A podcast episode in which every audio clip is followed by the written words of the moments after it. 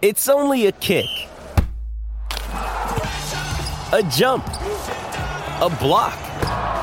It's only a serve. It's only a tackle, a run. It's only for the fans. After all, it's only pressure. You got this. Adidas. Great form by you hitting play on this podcast. Now, check out Same Racer, the brand new racing app for same race multi tips. Same Racer. Download from the App Store and Google Play. Powered by Bluebet. Gamble responsibly. Call 1 800 858 858. On 882 6PR, inspiring stories for Bowra and O'Dea. Don't miss out on the little moments because the little things are everything. Hello, my name is Tim McMillan. Welcome to another episode of Inspiring Stories brought to you by Bowra and O'Dea. Don't miss out on the little moments because the little things are everything. My guest in this episode is an absolute legend of WA cricket. Uh, and a legend from a time uh, that uh, really has gone down in history as one of the great periods of cricket, although he may disagree because he was uh, on the receiving end of some pretty torrid bowling, uh, particularly from uh, the West Indian fast bowlers, that famous group of fast bowlers through the 70s, 80s, and 90s. I speak of Graham Malcolm Wood.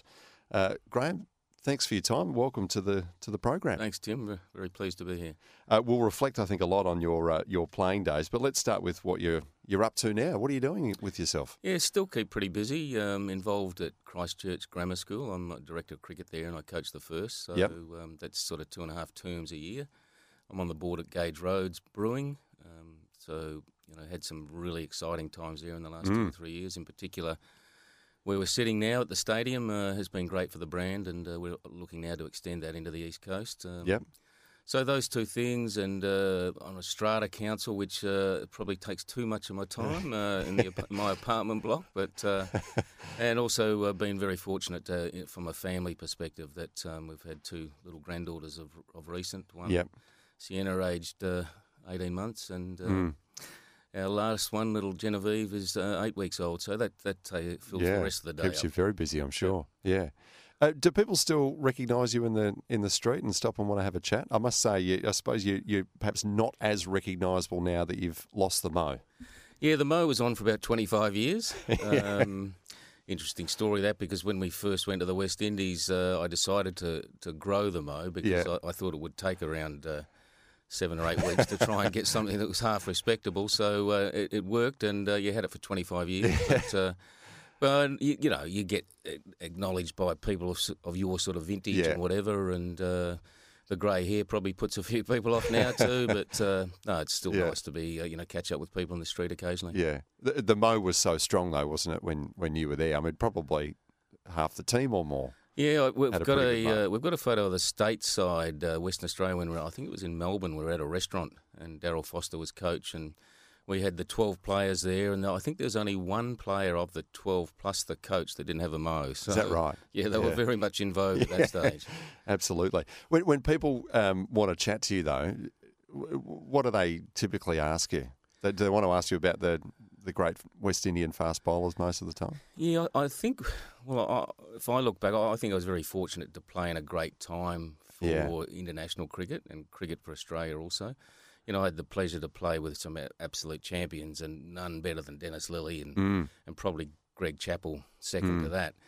But because uh, you know. There's that much cricket played now, whereas I think when we played, you know, if we had a one-day international in a in a in a city like Adelaide or Melbourne or Sydney, that was a major event, and the city sort of stopped to, for that event. Mm. And um, you know, I think that's missed now a little bit. But Yeah. uh, but certainly people ask about the West Indies. Um, Yeah. You know, just how quick they bowled, and you know the fact that they had four in the team, and they had probably three or four waiting to get into the team, and. And I think a lot of them now still don't realise that um, my first tour to the West Indies was in '78.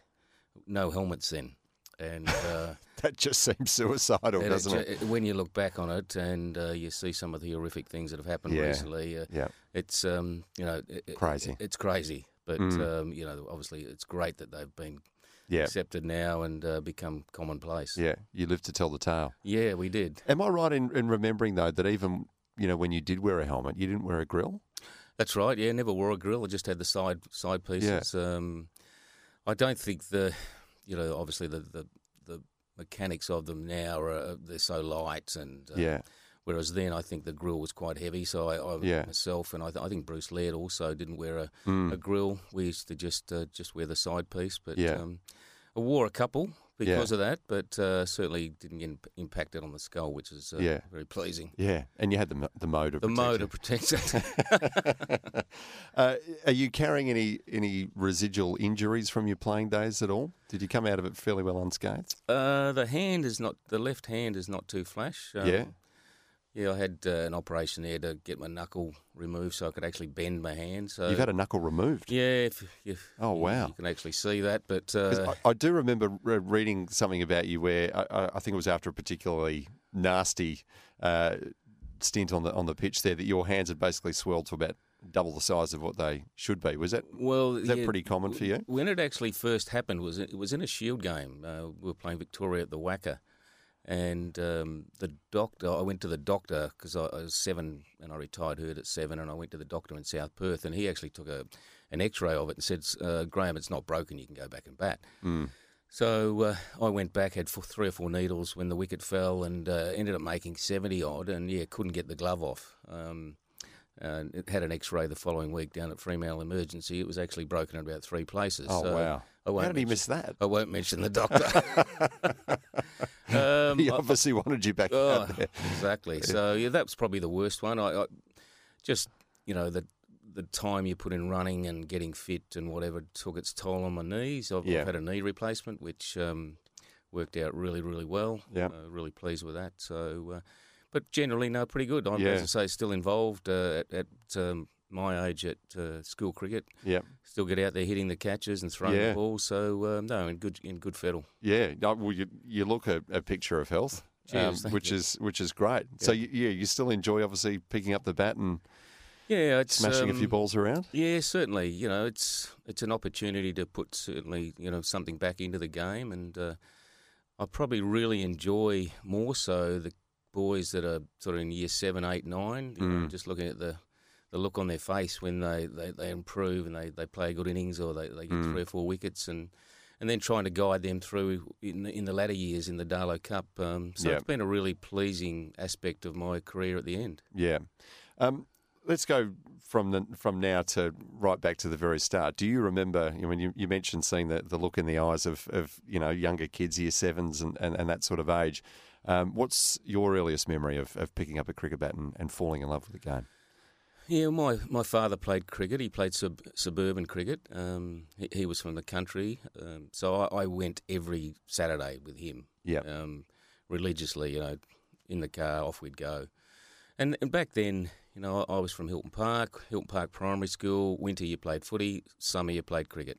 It was basically as, sim- as simple as that. Mm. But yeah, I, I got my early love for the game through my father, and then uh, you know starting to watch Sheffield Shield cricket on TV. It used to be on the ABC. You'd get home from school, you'd turn that on and watch that, and then obviously got interested in the Australian team and um, used to sort of idolise Ian Chappell and that, Mm. that era when I was growing up. So Mm. yeah, where it's it, it goes back really to those early childhood days and early Yeah. primary school days where I started playing playing cricket and encouraged Yeah. by, by my father. and played footy pretty well too. I mean, there was was- there a, a point at which, as a, a young adult, where you had to make a call because you were, as I understand it, you were um, very highly regarded in the East Fremantle Football Club Yeah, as I, a youngster. I thoroughly enjoyed my football. Yeah. Um, I think deep down, I always thought that cricket was going to be the way I was going to head. yeah, But I, I was fortunate enough to have the opportunity to play league footy at East Fremantle when I was 18. So I, I had a couple of seasons there. yeah,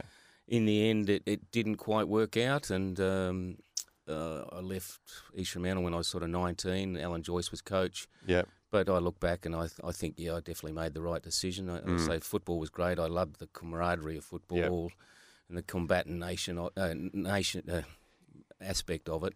But um, I think, yeah, all deep down, I, I really had the Yeah. love for cricket. yeah.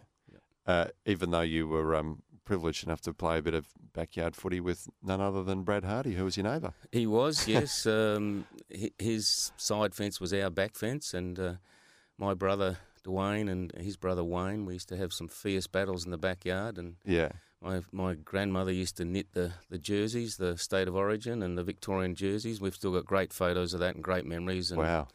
Um, still reminisce occasionally on, on Yeah. the odd occasion with Bradley over that. I bet you do. Uh, we need to take a break. After that, I want to ask you about uh, your early days uh, in the Australian Test cricket arena because it was a fascinating time, wasn't it? Yeah. With the uh, emergence of World Series cricket. That's right. Uh, a lot going on in, in that period. So uh, we'll get into that after the break. This is Inspiring Stories. Graham Wood is our special guest. 882 6PR. Back with more soon. You're listening to another inspiring story brought to you by Bowra and O'Dea because the little things are everything. This is Inspiring Stories with Tim McMillan on 882 6PR. Brought to you by Bowra and O'Dea because the little things are everything. Welcome back to Inspiring Stories. Graham Wood is our special guest in this episode. Uh, Graham, you made your Test debut at the age of 21. Yep. That's uh, that's that's pretty young. Yeah, it was an interesting time for cricket in not only Australia but certainly the world, but um, more so impacted here in Australia. We had the World Series, which started, um, and I, I at that stage I was still playing district cricket, uh, playing at university, and then there was a mass exodus of players, um, which included obviously from the state team too. So Yeah. I got my opportunity basically through that, through the, the, the World Series cricket starting. Um, and that first year, I did, you know, pretty well in the, in the Shield cricket uh, competition. Probably played six or seven games, and then it was Australia v India, and they, they actually brought Bob Simpson back to captain, Yep. who was probably 41, 42 years of age. The series was tied two all, and the, the decider was in Adelaide. And um, then you had the rest day, and you also had a stipulation that you could have an extra day to get a result. And I was fortunate enough to have got picked for that last uh, last Test match, along with Bruce Yardley, who made Yep. his debut, and Rick Darling from Adelaide, who Mm. I opened with. Um, so yeah, really exciting. Uh, but yeah, young, 21 years of Yeah. age, and uh, we played that game. We were fortunate enough to, to to win it, win the series. Then we went off to the West Indies at, uh, as I say, at the age of 21, and Yeah. and I.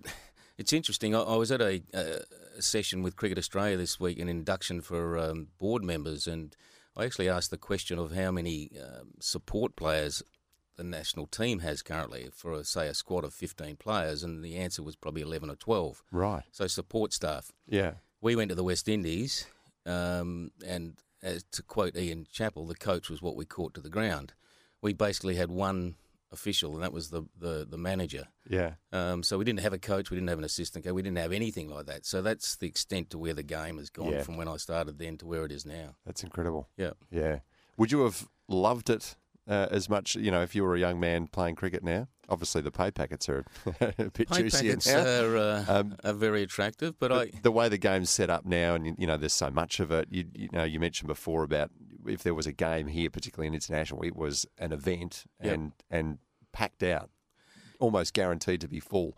Uh, now that the calendar is relentless, uh, so many different forms of the game, it seems a little bit more fragmented now. Would you have actually enjoyed playing cricket now as much as you did back then? It's it's a you know very good question. I I think probably not. You know the fact that you played a Test series and then you had a bit of a break, and Yeah. know, I, I spoke to Kim Hughes the other day, and he was saying that he couldn't probably go through this the, the way it's played now. Yeah. and that's why we're, we're no doubt getting these issues with mental health and Mm. stress, and um, because yeah, it is relentless. Mm. Um, You know the what drives cricket now is is revenue that comes from broadcast rights. Yep. Um, everyone wants their piece of uh, the, the puzzle. So you've got the ICC who wants to put events in, then you've got the bilateral events, and you've got to pay back, you know, India or Bangladesh, whoever, f- Mm. if you tour there and they're going to tour here. So it's non-stop, and then you throw into the into the um, you know the the format there, the IPL, um, which is incredibly lucrative for the players. So Mm. yeah, it, it, I could imagine the stress that's involved now with the modern day player, and obviously Mm. that's why there are so many support staff that, are, that, that accompany the team. Yeah, they're, they're actually needed. Yes, Yeah. Um, tell me about those early overseas tours as a young man. You mentioned there's not a lot of support structure there in place for you. Um, talk about a baptism of fire. I mean, going off to the West Indies, particularly as a young man, at a time when they were just so feared. Yeah, it was, it was certainly a, a good wake up call. Um, I suppose because I was young, and when you're young and you haven't experienced anything like that, uh, you're probably more fearless. Yeah. Um, and every day is a, a bonus. You know, th- just to play for Australia was my, uh, you know, that's, that was my aim as a, from a very young age, and to get that opportunity and go and represent represent your country against the best in the world was something that um, you know you, I just loved it. Yeah. And at that age, as I say, uh, you're probably fearless, and you're not thinking about failure, or you're just thinking about being successful. And so, uh, from that perspective, yeah, it was outstanding Yeah. you know, very different to today. Obviously, you know, I was going out with my now wife. You know, we've been together for over forty years.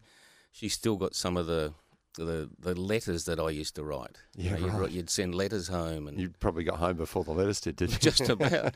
and you know, you'd make a phone call. You'd, you'd call once uh, a week, probably on a Yeah. Saturday evening. It'd cost you ten dollars then a minute. yeah. Um, whereas now, you know, obviously the access of social media and Yeah. you know, Wi-Fi everywhere, and uh, it, it's. I, I would say that from a team perspective, we would have been a lot closer because Yep. you try to entertain each other on on a night. Whereas now, I think they sort of go to the team room and then they go off and do their own thing, and Yeah. you know they've got so much access to information and communication around the world. Yeah. Uh, Tell me then, who were the, the, the ones that you hated bowling, uh, batting against the most? Which box? I mean, let's just go through some of the names. You know, some of the greats that you would have spent time out in the middle. You know, batting, Yeah. uh, facing up to. Um, you know, Marshall, Holding, Garner, Well, uh, my first ex- Patterson, my first Courtney Walsh, experience was Ambrose. Yeah, was um, was Andy Roberts, who probably is up there with the best of them. yeah, and we were playing. Uh, it was the first one day international. It was an, at uh, Antigua, and the, the team stayed in the same hotel. And I'd never met Andy, and we we we lined up for breakfast the first morning, and I'd sort of said, "G'day, Andy, how you going?" And all I got was a grunt, and I've gone, "Oh my, it's going to be a tough day at the office today." yeah. But he he, he was uh, outstanding. Um, I think the toughest one for me out of all of them, in particular when he got the new ball, was Joel Garner Yeah, you know, six foot 10, 11, um, hit the seam, went away from the left hander. I- I found him extremely difficult. He he was the best of those fast bowlers. yeah, Um, I I didn't mind Marshall as much, whereas the right hander hated Marshall because he used to swing the ball away at you know He ninety miles sort of an swinging hour. it down your leg side a bit. He used to yeah. come into me a little bit, so from that perspective, it was a, a bit better. Michael Holding was, uh, yeah, he was just poetry in motion. Yeah, Uh, Patterson, I, I thought was he used to just bowl straight. yeah, So unless he had a wicket that supported him, uh, he wasn't too bad. But another one that was uh, quite difficult and probably liked to hurt people more than he did to get them out was Colin Croft. yeah, Um, but you put them all into the package. For example, we played a one-day international at Sydney, and we used to have obviously have a team meeting the night before the match, and we'd analyse the team and probably look at their five bowlers and who was going to be the one that we would target out of the out of their five bowlers to probably get you know sixty runs off the ten overs, and they had the their their team was Roberts, Holding, Garner, Croft, Marshall, Mm. and we all looked at Greg and said, "Right, Greg, which is the one of the five that we're going to target?" but that was just it gave you the example of the, of Yeah. the the depth of their fast bowling at that time. And even at the top order, um, that t- it was just a, a freakishly good team, wasn't it? You know, Yeah, Greenidge Haynes, you know, Dujon with the gloves on. It, it just a, a, a phenomenal team. Viv Richards, Viv Richards, Clive Lloyd, yeah, Dujon. incredible. Dujon was a really good keeper yeah, batsman. amazing.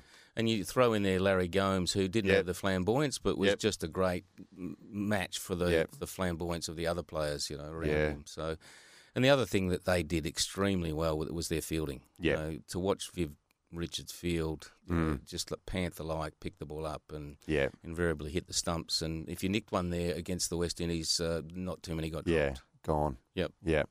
Uh, What was it then that made you stand out, particularly uh, against the West Indies? You know, when so many others just couldn't take that barrage of, of pace and uh, and and seam bowling and, and just the ferocity of their bowling attack as a as a whole.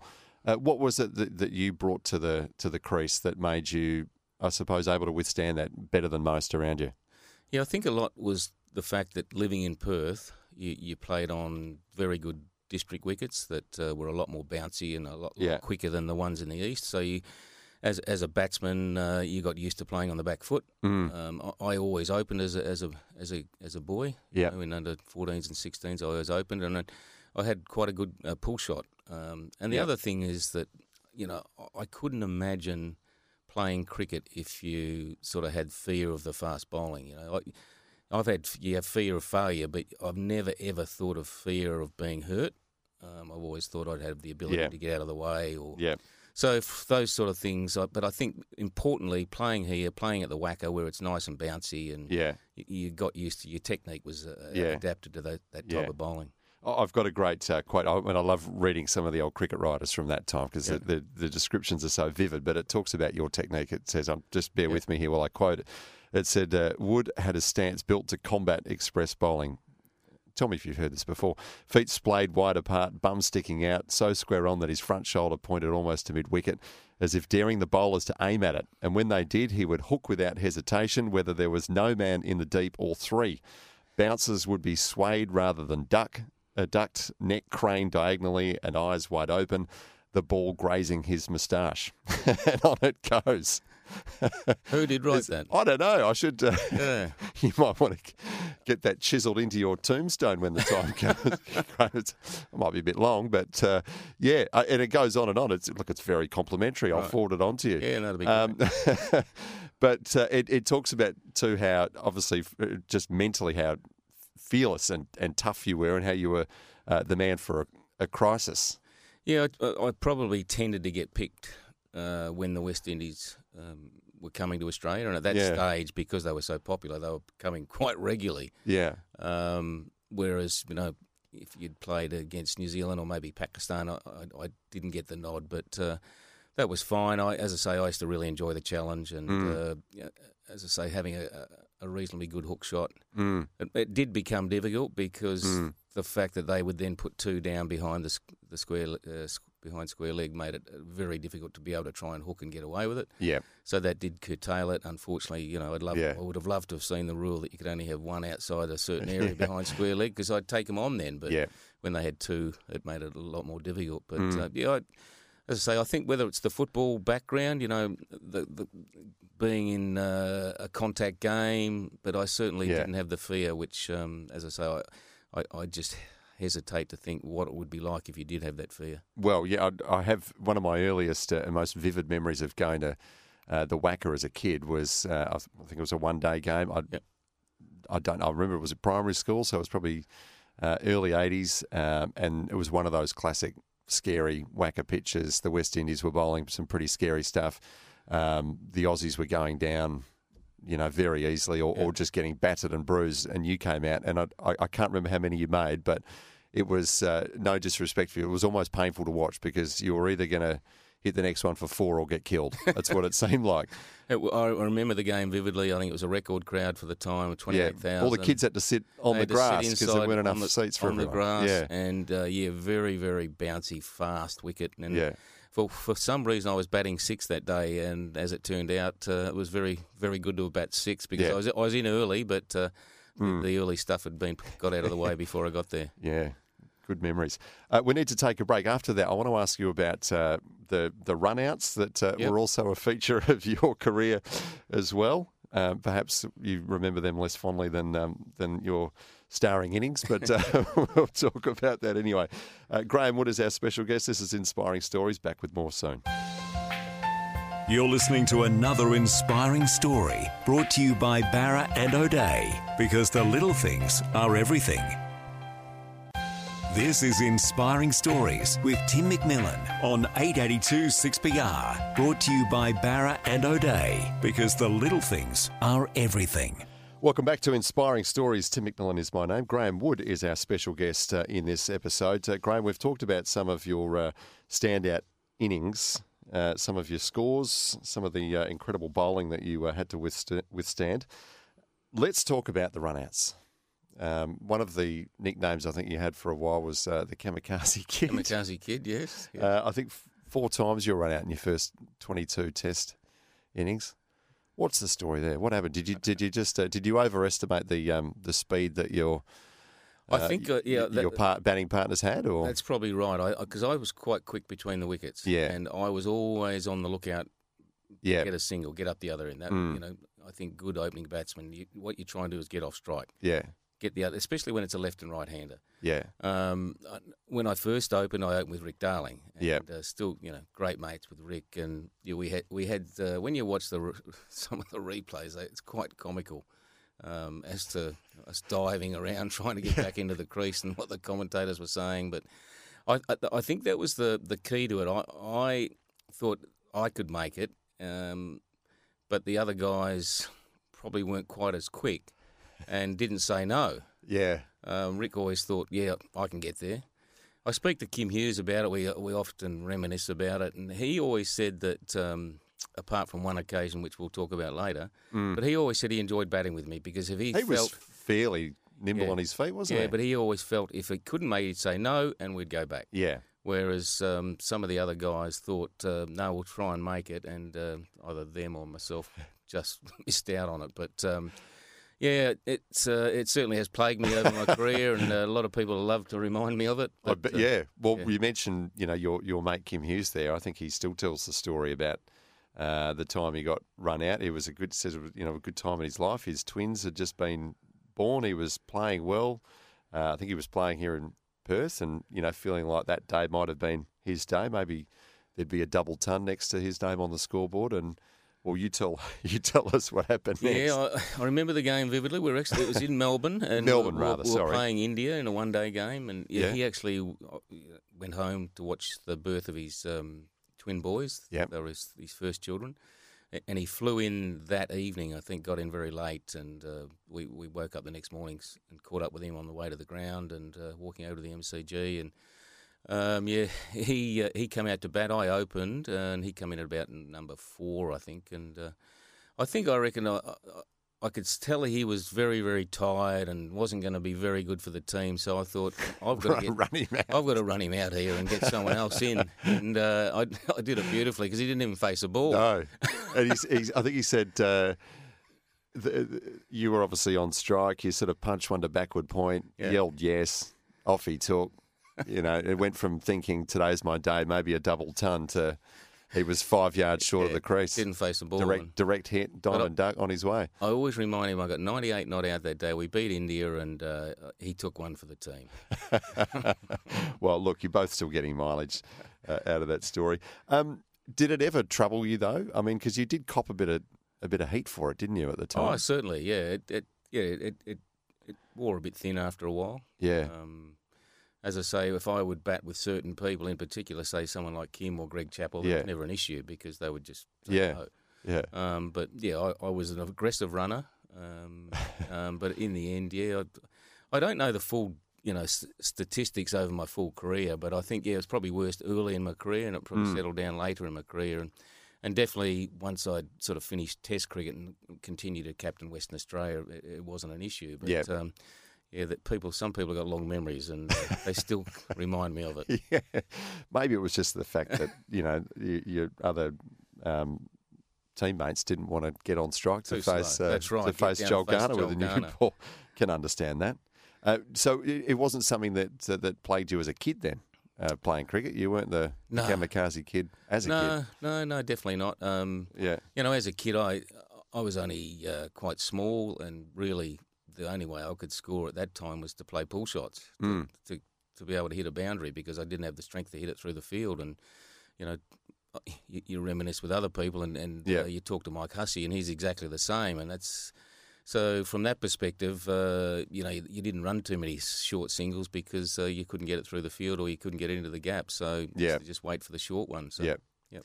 Um, when you played more of your cricket, uh, you know, towards the back end of your career with WA, it was a time of, of great success Mm. uh, there as well. Multiple uh, Sheffield Shields.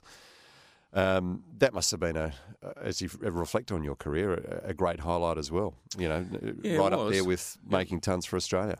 Yeah, it, it um, again, you know, it was a controversial time when I played because when I sort of took over the team for Western Australia, it was the time of the South African Mm. departure, and we lost, you know, 14 or 15 of the top players went to South Africa. And I, I don't think I was ever groomed to be a captain Mm. when I was playing earlier. Um, And it got to the situation, I think, where they probably thought, well, we're looking at the list, and a lot of our senior players have gone to South Africa. I- Woody's probably the only one that could do it. Yeah. Um, so I was probably thrust into the role, but Yeah. thoroughly enjoyed it. Um, you know, the early, the first year we won the McDonald's Cup, we had a really young team. We had some good kids, good players coming through, like Moody and Veletta and Mm. you know Peter Capes and you know blokes like Todd Bremen and Mm. Andrews. And then we developed a very, very close knit team and a very regular team. You know, I think our Mm. top six hardly ever changed. Mm.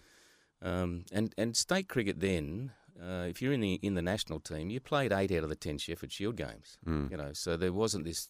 If you're in the national team, you know you've got another Sheffield Shield side basically. Well, Yeah. that didn't happen then. Yeah. And the great thing about Western Australian cricket was they had, uh, we all had a love for the cap, and you know, Yeah. when you come back from the Australian side, you, you wanted to play for WA. Yeah. You know, you really were desperate to play for WA and have success. So Yeah.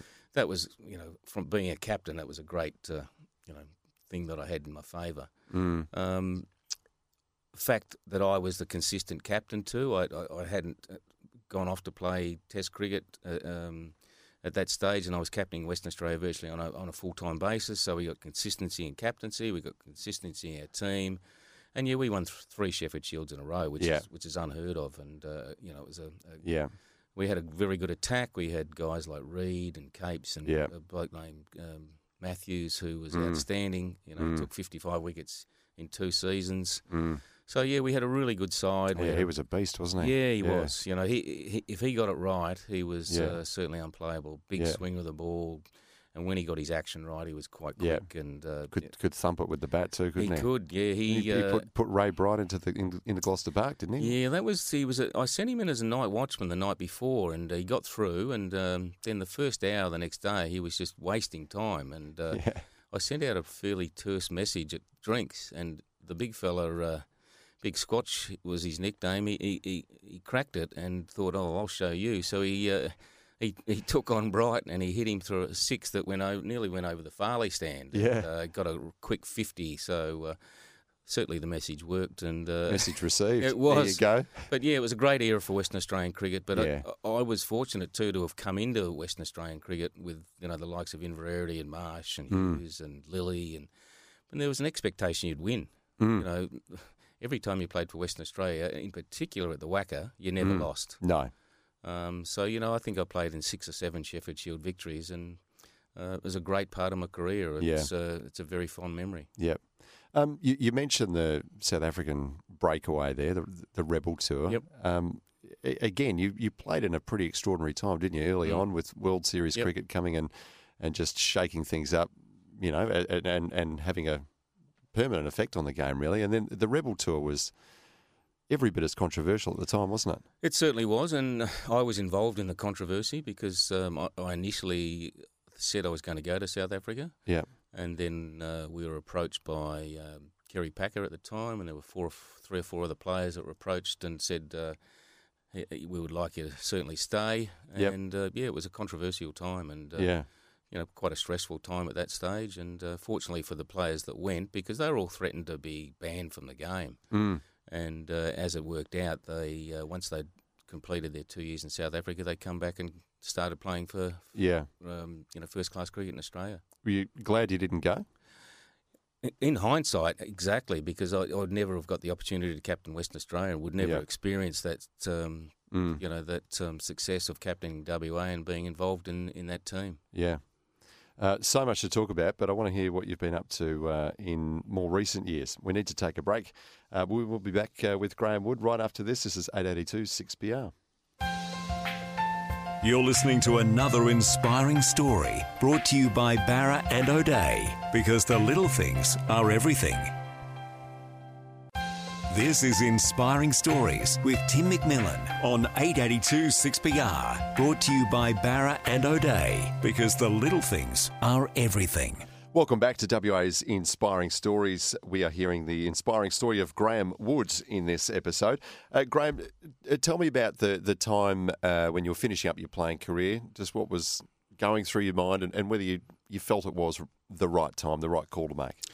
Yeah, I, I suppose when you, I was fortunate back then to think that okay, cricket's finished. You know, it's been a great ride. I've really enjoyed it. It's been very good for me, um, but it's finished. Mm. You know, I've got to move on now and uh, got to get into something that um, I, you know, can have a career with. And uh, I always remember um, approaching the Swan Brewery about an opportunity there, and uh, the Swan Brewery at that stage said that I probably wasn't suited for the industry, uh, whereas Why was that? I've got no idea to You this just- day. You weren't weren't drinking enough of, Got of the no, product. Got no idea to this day. And, uh, but CUB approached me, and for Swan to say that made me fairly determined, Yeah. uh, as you can imagine. And uh, I started off, you know, at the bottom. I started off as a rep Yep. um, with the with CUB, and then eventually the Fosters Group, and ended up running WA and South Australia and NT, and um, you know, it was a it was a really good decision for me to go Yeah. with CUB.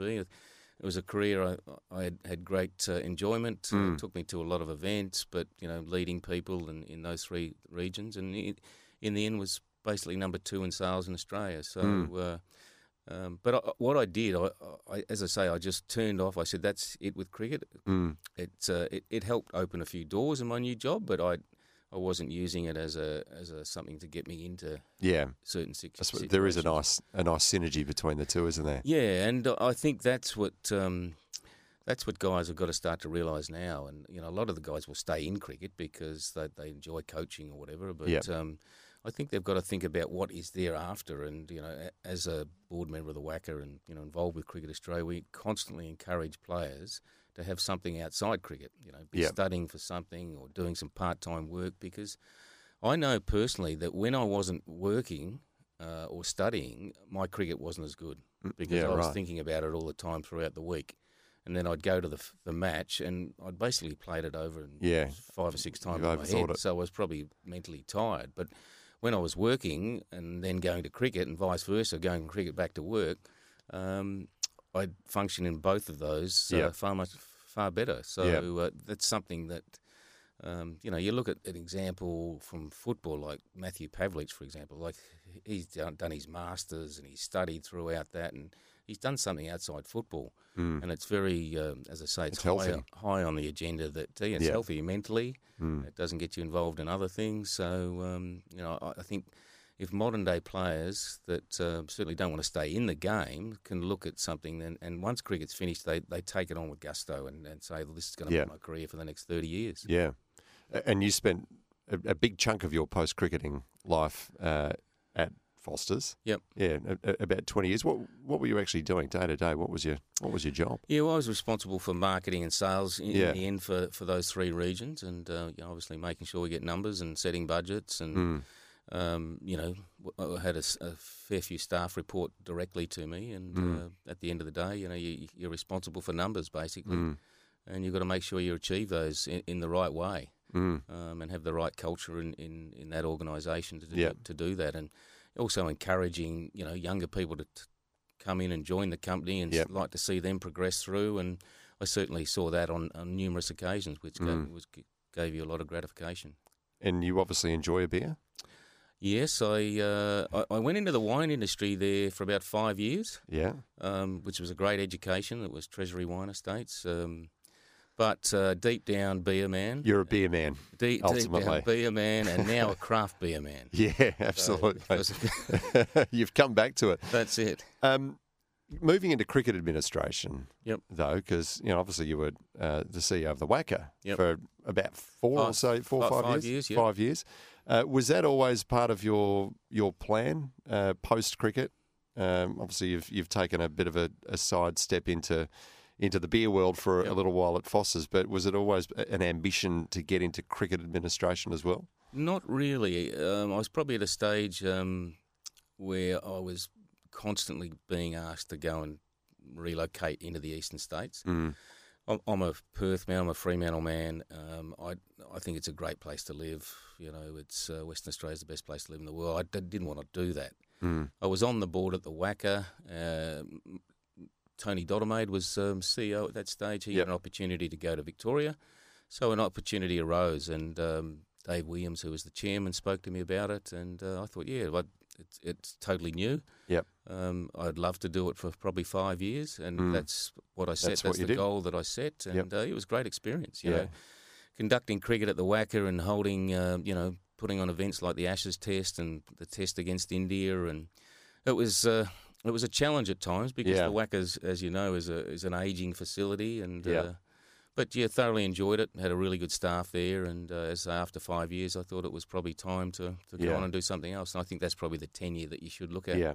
I remember at the time you spoke a little bit about the frustrations around uh, redevelopment plans for the WACA, and maybe that played some part in your decision to step aside from that role. Yeah. And, and, and here we are, you know, in 2020, we're still talking about Yeah. redevelopment plans for the, the WACA. Um, should we have come to some sort of conclusion to that by now, do Yeah, you I, think? th- I think it was a good opportunity there for the WACA. Um, Yeah. I think eventually, you know, the stadium is going to always hold the big events, and Mm. you know, it's a this is a magnificent stadium. It's the best in Australia, maybe the world, and the big events should be played here. Yeah. But I, I, always thought the WACA that um, Sheffield Shield and domestic one-day games, you know, women's cricket, Yeah. that should be always at the home of cricket, which is the WACA. And we had the opportunity then to to uh, make it more financially viable by you know selling off those units. But Yeah.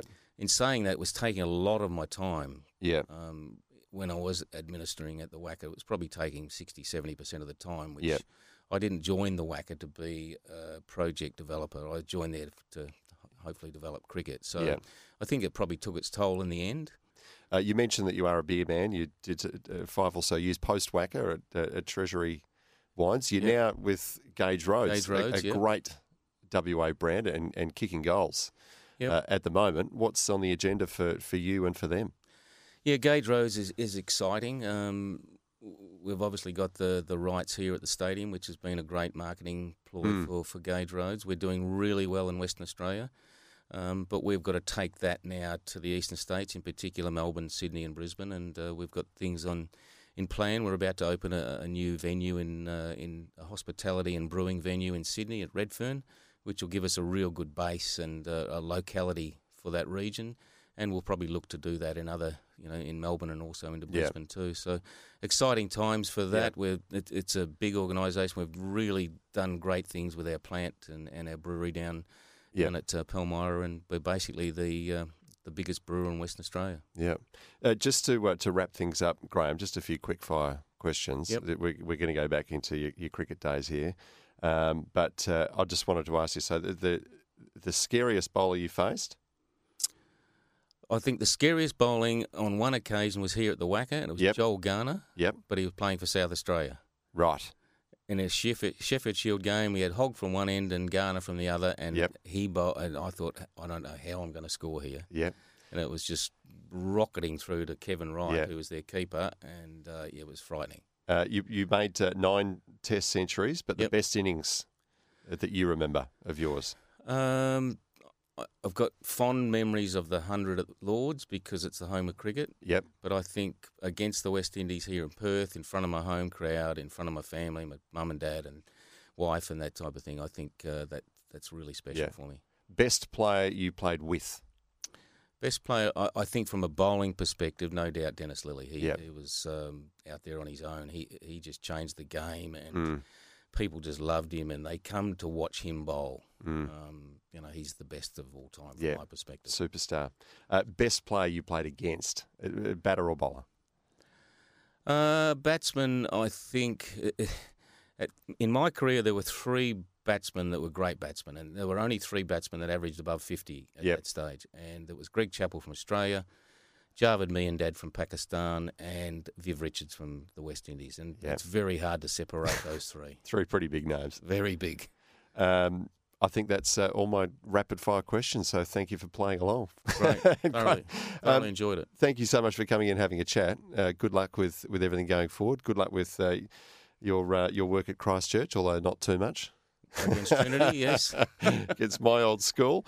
Uh, and good luck with Gage Roads, cracking that uh, East Coast market and doing as well as you've, you've done here in WA. So uh, all the best with everything. Thank you very much. Thank you very much. You've been listening to the inspiring story of Graeme Wood here on 882 6PR. Don't miss out on the little moments because the little things are everything. We look forward to you joining us again next time as we unearth another WA inspiring story brought to you by Bowra and O'Dea. You're listening to another inspiring story brought to you by Bowra and O'Dea because the little things are everything. Deck maintenance isn't fun. Move the furniture and barbecue, sand and prep, paint, seal, or get a low maintenance Trex deck. The only colour fade you'll have to deal with is watching the sunset. Trex, the world's number one decking brand.